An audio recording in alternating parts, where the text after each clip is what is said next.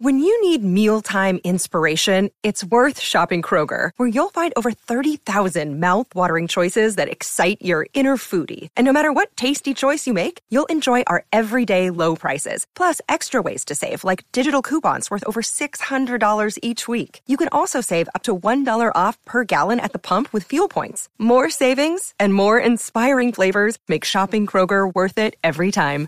Kroger, fresh for everyone. Fuel restrictions apply. This week on Wealth Track, a rare interview with Bill Miller. He's the number one U.S. stock fund manager of the last five years and the only one to beat the market for a record 15 years in a row. He is also now totally independent and running his own shop. Great investor Bill Miller is next on Consuelo Mack Wealth Track.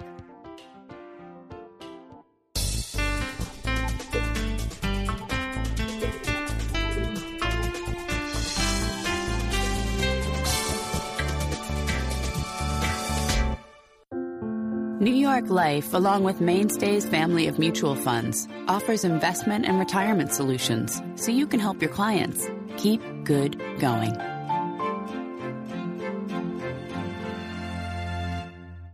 Additional funding provided by Thornburg Investment Management, Active Management, Flexible Perspective, Rosalind P. Walter, and the Fairholme Foundation.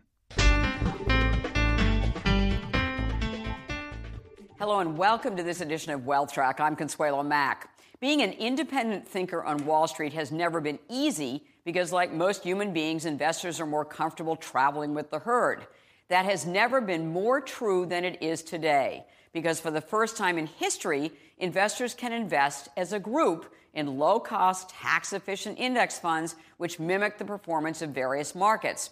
And ever since the financial crisis and even before, those indexes have outperformed most actively managed mutual funds. However, actively managed might be a misnomer because, for a number of reasons, many such funds are what are known as closet indexers, meaning they closely track their benchmark indexes. On the other hand, according to some academic research, the truly independent funds, which have what is known as high active share, meaning they take large but diversified positions away from the index, tend to do much better. According to one paper, the most active stock pickers outperform their benchmark indices even after fees, whereas closet indexers underperformed. This week's guest is known for having a very high active share in his funds and for his record-setting performance over the years. He is Bill Miller, and he is the only fund manager to beat the S&P 500 for 15 consecutive years.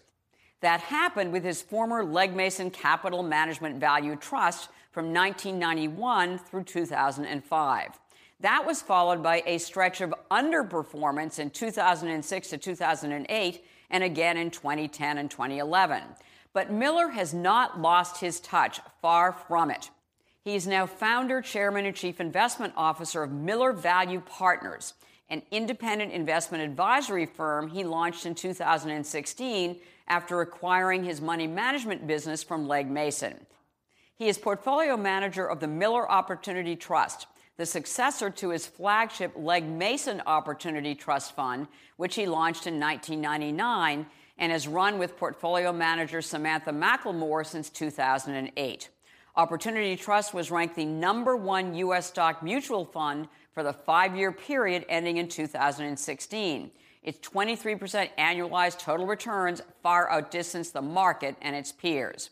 He is also portfolio manager of the Miller Income Fund, which he started at Legg Mason in 2009. He opened it to the public as a mutual fund in early 2014 with his son as co portfolio manager.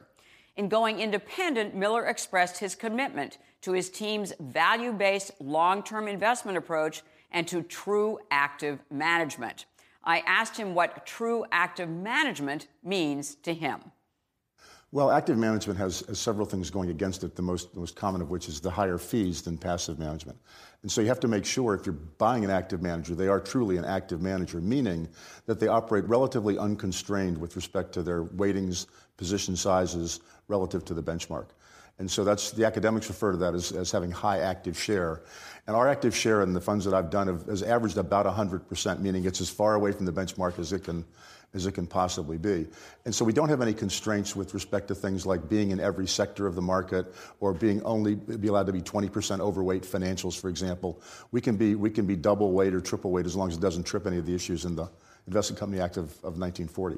But we have all the flexibility that that investment, that regulatory act uh, allows us to do anything in the fund to try and add value. You're also committed to value, and you're known as a value investor, you're known as a contrarian investor. What does value mean to Bill Miller? Well, it, people have asked me that question a lot over the years, and, and, and one of my stock answers is if I had my own personal definition of value, who would care? It wouldn't, wouldn't have a chance of operating in the market. So you really have to, if you're going to try and buy things that are trading at, at, at value names, they have to be trading at a discount to intrinsic business value. And intrinsic business value comes right out of the textbooks, which is it's the present value of the future free cash flows of the business. So we look for businesses that are naturally cash generative, and we're trying to buy them when their free cash flow yield, their free cash flow divided by the shares outstanding, is 50% or more, 50% or more higher than the market. So you're buying things that are demonstrably cheaper. It's, it's, it's, similar, it's similar in equity investing to if you were buying bonds. So, you know, high yield bonds are high yield bonds because they tend to be lower quality. They trade at big spreads to, spreads to treasuries, but, but historically they've done quite well. And similarly, companies that have high free cash flow yields and trade at big discounts to the overall market tend to do well. That's the classic definition, and you, you subscribe to that definition. Well, you know, many value investors are, are, are driven more by what I call accounting value as opposed to economic value. Right. And I think probably the greatest example of that in the markets in the last 25 years is the people that have hated Amazon since it came public because they claimed it never made any money. And so while Amazon rarely reported GAAP accounting profits, it didn't go from a $400 million company to a $400 billion company not making any money. They generated enormous economic value, but it wasn't captured by the accounting metrics. But what you know sets you apart when, when you talk about being a value investor, what do you mean aside from just the traditional accounting metrics? What are you looking for in a company? Well, we're looking for companies that can earn above their cost of capital through an economic cycle. So the reason, for example, that auto companies trade at two and a half times enterprise value to EBITDA among the cheapest of any group is they don't earn the, their cost of capital through an economic cycle. Mm-hmm. Where you can really make significant amounts of money is when an industry changes from being one that doesn't generate economic value to one that does. That's recently happened, or we believe it's happened with the airlines, which, which were among the worst industries in history to ever try and invest in. Right. But, and in fact, in the, prior to the financial crisis, 25 years before the financial crisis, they had exactly two years of positive cash flow. Now they've had positive cash flow in every year except for 2009. And we actually believe if we have a recession that's as bad as the 2009 or 8 or 9 recession, that the, that the quality companies in that industry like Delta will be profitable. United Continental, Delta, American, those are yes. major holdings yes. in the Opportunity Fund. The, the main difference has been consolidation. So prior to the Delta Northwest merger, the highest market share of the major carriers is around 12%. But with the, with the consolidation, uh, the major consolidation that's taken place, now the top three carriers control 75% of the industry. Each has about 25%. Throw in Southwest, you're up to 90%. And then, even in a commodity business, typically, if it gets down to two or three major players, that they can usually make money. And that's what's happened since then. Are there times when the market just doesn't catch up to what you're seeing, the value that you're seeing? And therefore that you are really you know swimming against the tide for many you know for several for a whole cycle or for many years. So right now for example we're you know we're, we're swimming against the tide with uh, valeant the controversial drug company that bill ackman just sold out of uh, uh, recently and the, so you own the common stock because I own the common at, stock. I looked at your income and, and, and we own the bond. And you own we, the bond, right? We own both of them, yeah, and, uh-huh. and the common. Well, okay, so explain that one, Bill. Well, so we, we our, our, our going in cost in Val, Valeant's now around 11. Our, our starting cost in Valeant was around in the 30s, so it wasn't 190 like like Bill Ackman. Right, but, but still. Been, but, but, no, no if I, wouldn't have bought it in the 30s if I thought it was going to go to 11. Right. So there have been there, there have been several things that have happened uh, since then. One of the major ones is a, a significant drop in uh, guidance when they when they announced in February that they were going to they gave their guidance for the year. It was considerably lower than people expected, although they, they were signaling that for a couple of months before that. Still, I think most people don't get into the detail of companies, and when that happened, it it sold off. But um, with, with something like you know with something like Valeant. Um, we, we happen to believe that, especially since 2009, people have become um, risk phobic. Mm-hmm. And, and so typically perceived risk is, is way underpriced relative to real risk. Not always, but in general since that, since that period of time. When bonds trade at 45 times what they earn and stocks trade at 18 times what they earn, a huge premium for safety and for, and for liquidity. So with, with Valeant, we're trying to pay attention to the fundamentals and so and what's going on with the business. And we think that we think actually when they report this quarter, it'll probably be a beat and raise quarter. The stock looks to have, have, bottomed and gone down.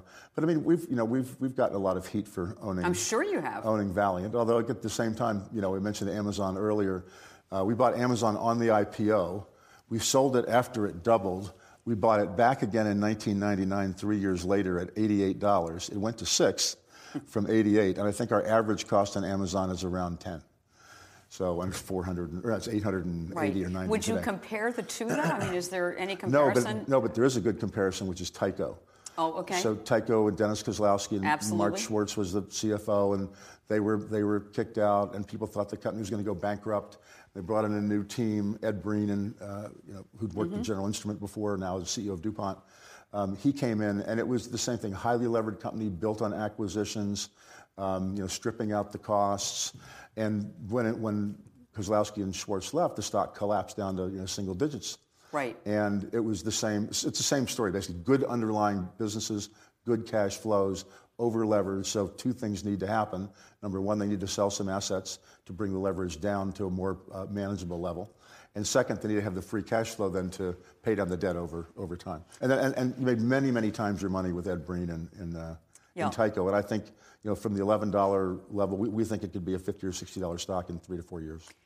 One of the discussions that, that you and I had before this interview was that you said that the structure of the market has really changed and that, in fact, individual stocks have become even more volatile uh, than they have been in the past. Am I accurately reflecting well, I, what I you think said? Certain, uh, yes, I, uh, it's accurate at the at the high, high level right. of generality, and b- by that I mean that if you looked at probably the academic evidence on all stocks, it may or may not show that all stocks are more volatile. Mm-hmm.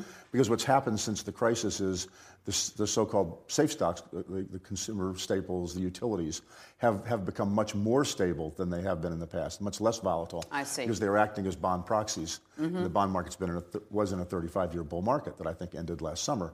But the other, but the rest of the market, and especially the beta, high beta stocks, have become more volatile, and their betas have continued to go up, meaning their their um, volatility relative to the market. Mm-hmm. So you would have never seen, for example, something like a, at least in my opinion, a Valeant get to ten dollars. It might have gotten to twenty dollars, mm-hmm. but not not to ten dollars. And I think it's a combination of people's fears about headline risk and, and, and looking bad, and just the fact that nobody wants to step in when stocks are when stocks are dropping. And that part of that is the structural change that you that you mentioned. So I think, it, I think and the structural it, change, for instance, that there are no specialists any, any longer there, there no that are putting up their capital and that have a role in, in making an orderly market in stocks. Yeah, specialists were required to quote maintain an orderly market. Right. So we had that flash crash a couple summers ago when J.P. Morgan closed at 61 or so on a Friday, and then two trades, you know, opened right. at 50 with no news. And uh, many, many stocks did that because there's nobody in there trying to. It, if there was some terrible thing that happened, could it go from 60 to 50? It could, but it would have gone 60, you know, 59 and a half. Yes. It wouldn't have been two trades to get it to get it there. So, so lack of liquidity, and that's mm-hmm. due to the, spe- the changing the, the, no specialist, and to Dodd Frank. Right. So, so the big investment banks can't go in and stabilize markets or take large chunks of stock off. You know, if we had to sell 500,000 shares, they're not going to step in there the way they could because they right. can't, except you know on a proprietary basis. They could on a, they had the other side of the trade. But again, so much less liquidity, and mm-hmm. then also the third factor is risk management. So I, I, think we probably had three more layers of risk management at Legg Mason, you know, from the time of the crisis. Uh, than you had had before. Than, than, we had had before. Yes. Yes, and and I've I've I've said many times that I've never met a risk manager in my life who believes you should hold more of an asset that's falling in price because it's risky and they want to know your risk mitigation strategy. and so, uh, you know, so I think that's that's also something that's happened uh, because what happens is that they want to know do you have anything like if a stock falls more than 15% relative to the, mar- relative to the market, you'll sell it. Well, well, you at least have to review it, and when you have to have a trigger point and all of this other kind of stuff. But again, it discourages people from stepping into controversial situations or just stepping into you know, if something's down a lot on a day, to step in there because you, right. you, you, trigger off all the risk management concerns. You know, we, we mentioned earlier the fact that, that so many investors are going passive, and one of the the uh, advantages that passive investing has is that it's cheaper. The fees are a lot cheaper. So your fees, according to Morningstar, are are considered to be above average on the opportunity trust, for instance. Any you know chance that those fees are going to come down? You know, well, the, you know, there are several classes of, of yes. shares that we have, and the, the share class that they're probably referring to is a C class share, mm-hmm. which had a which had a fairly high um, distribution charge, 12b1 charge, that mostly went to the brokers that sold the fund. Mm-hmm. So it, it, it's really the difference there would be if, if, you're, if you have a load on the fund, the client pays that up front and it's visible. And if you don't have that, if you get a 12b1 fee, it's invisible and it's part of the expenses of the right. of the fund. And so for, for a variety of marketing reasons, Legg thought that was a good thing. It put more of a burden on anybody who had high 12b1 fees to, um, to have to out, you know, to, have to do better to outperform. Mm-hmm. So that, that's something that we're going to review is just the whole fee structure mm-hmm. of the of the overall funds. You also have an income fund. You describe it as a as a different kind of income fund. What's different about it? It, uh, well, many income funds are constrained uh, by either asset class. They can only own, uh, you know, bonds, or they can only own uh, stocks that have dividends on them, or or they can only own U.S. Uh, names. Mm-hmm. Th- this fund is, is structured so that the objective is high income, and, and, and by high income we mean income. Part of our objective is to, to deliver more income than the high yield index can deliver. So higher income than the high yield index, while still wow, that's while, quite a while still Standard. preserving the opportunity for, for capital gains. Right. And, and the, re- the reason that we think we can do that, we've done it over the five year history of the fund, and the fund had a really good year last year, and is doing great this year, is that we can go anywhere in the world and looking for high income, and we can also go anywhere in the capital structure looking for high income. When we started out, we were all high yield bonds. Because uh, that's where the, you can get the best 20, income 20 plus yields right, in yeah. high yield bonds. And now we're mostly in equities of one sort or another, uh, either higher yielding equities um, or things or things that have we think have high uh, will have high income, but they're hard to predict, like um, companies like the private equity firms, like Apollo and mm-hmm. Carlyle, and those types of things, where we where we think that the income, the actual distributable income, will be considerably above the visible income, and they also we think they're cheap on an actual as, as operating businesses. And, and, and then how, I'm sorry, also, and then, and then stocks that we will have in our portfolio that pay no income, like Valeant, that are perceived as troubled and have high, very high yields as a result of, as a result of that. Your view of the market. I'm looking at the longevity of the bull market. Started in the you know March of 2009. How expensive do you think the market is? I, I don't. I don't find the market expensive either on an absolute basis or on a relative basis. On a relative basis, it's it's it's cheap. I mean, it's crazy cheap mm-hmm. because bonds are yielding 2.3. Right. 2. Relative to other asset classes that you can invest in. Yes. The, so, the stock market looks cheap. I think it's very cheap relative to other, other okay. asset classes. I, I, don't think, I don't think it's expensive even against itself because if you go back through the back to the 1920s when good records were were being kept, the market's kind of averaged around 14 mm-hmm. times earnings. Now now it's 18 times earnings for the median median stock. But what you also find is, is, is two things. One of them is that, that the market was trading at single digit multiples for most of the 1970s. And so, because we had high inflation and multiples got, got compressed. So, if you throw that period out, we don't have high inflation now. Mm-hmm. We've come close to deflation. If you throw that period out, then you're talking about a market which, which historically would trade just about where it is right now. And then the other thing is that when we're in an economic expansion, as we've been in since spring or fall of 09, the multiples tend to rise. Uh, because again, earnings are growing and people get more confident each year that that happens, and so they put a little bit more money in the riskier asset.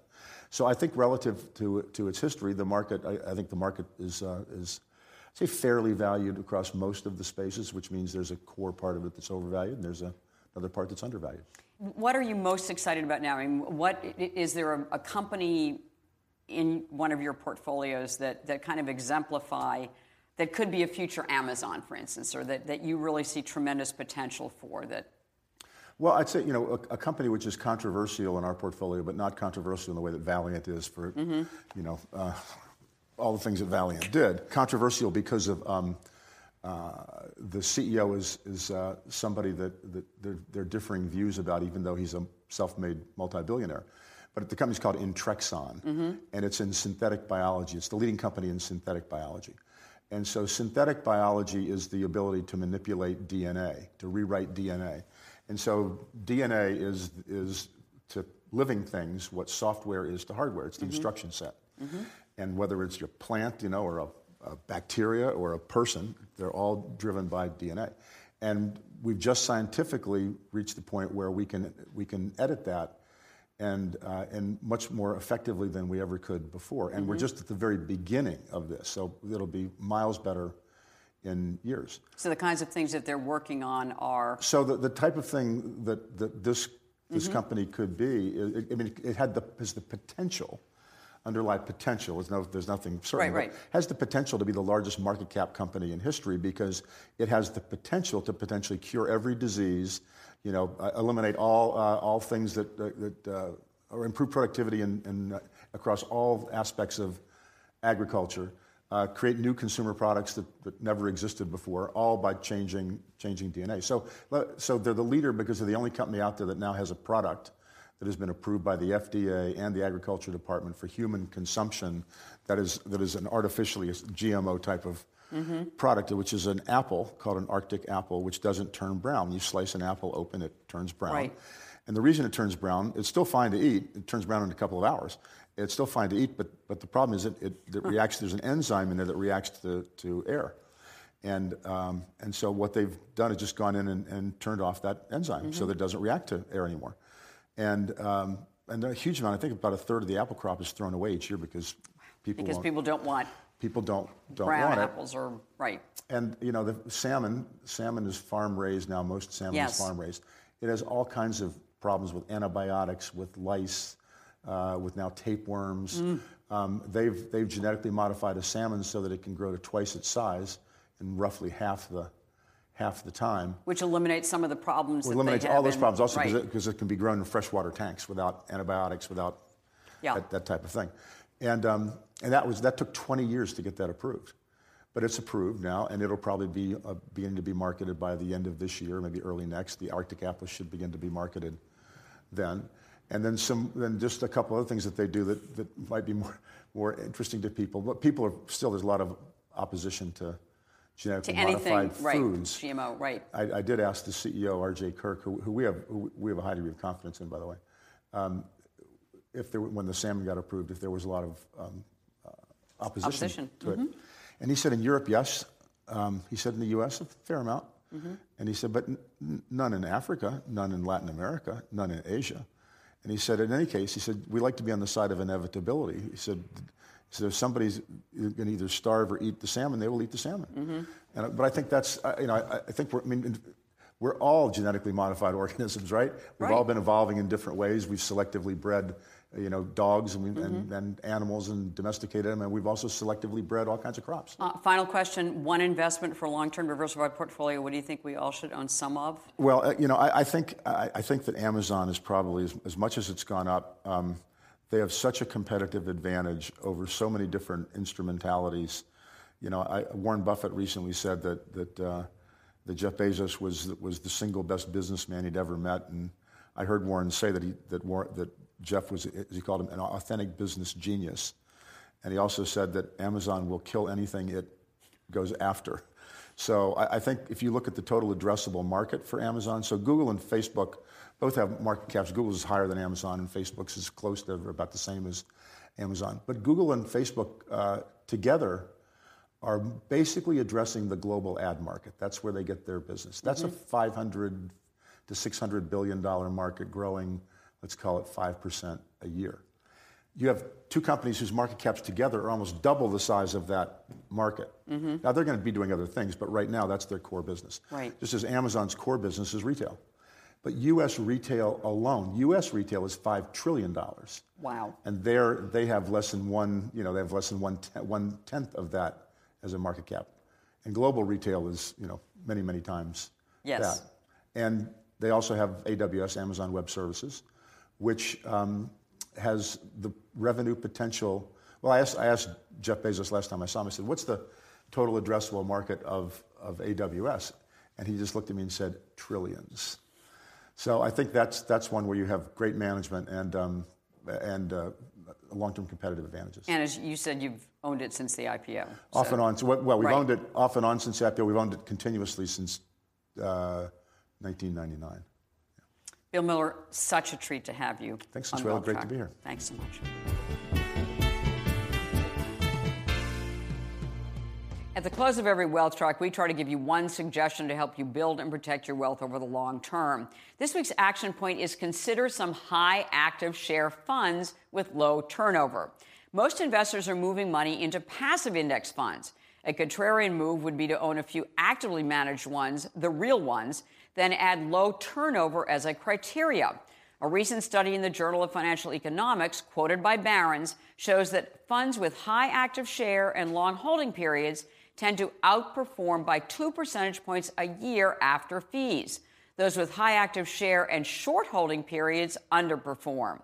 If you have gravitated to index funds along with everyone else, holding a few long term oriented high active share funds will add some diversity and hopefully performance to the mix. Next week, we will talk to ETF Hall of Famer Matt Hougan about why he is convinced exchange traded funds will soon surpass mutual funds as the investment vehicle of choice. In the meantime, on our website's extra feature, I will ask investment legend Bill Miller about one of his passions collecting rare books. Thank you for watching. Have a great weekend and make the week ahead a profitable and a productive one.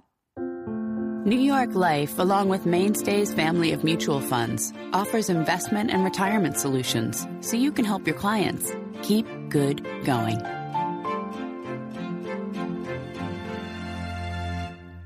Additional funding provided by Thornburg Investment Management, Active Management, Flexible Perspective, Rosalind P. Walter, and the Fairholme Foundation.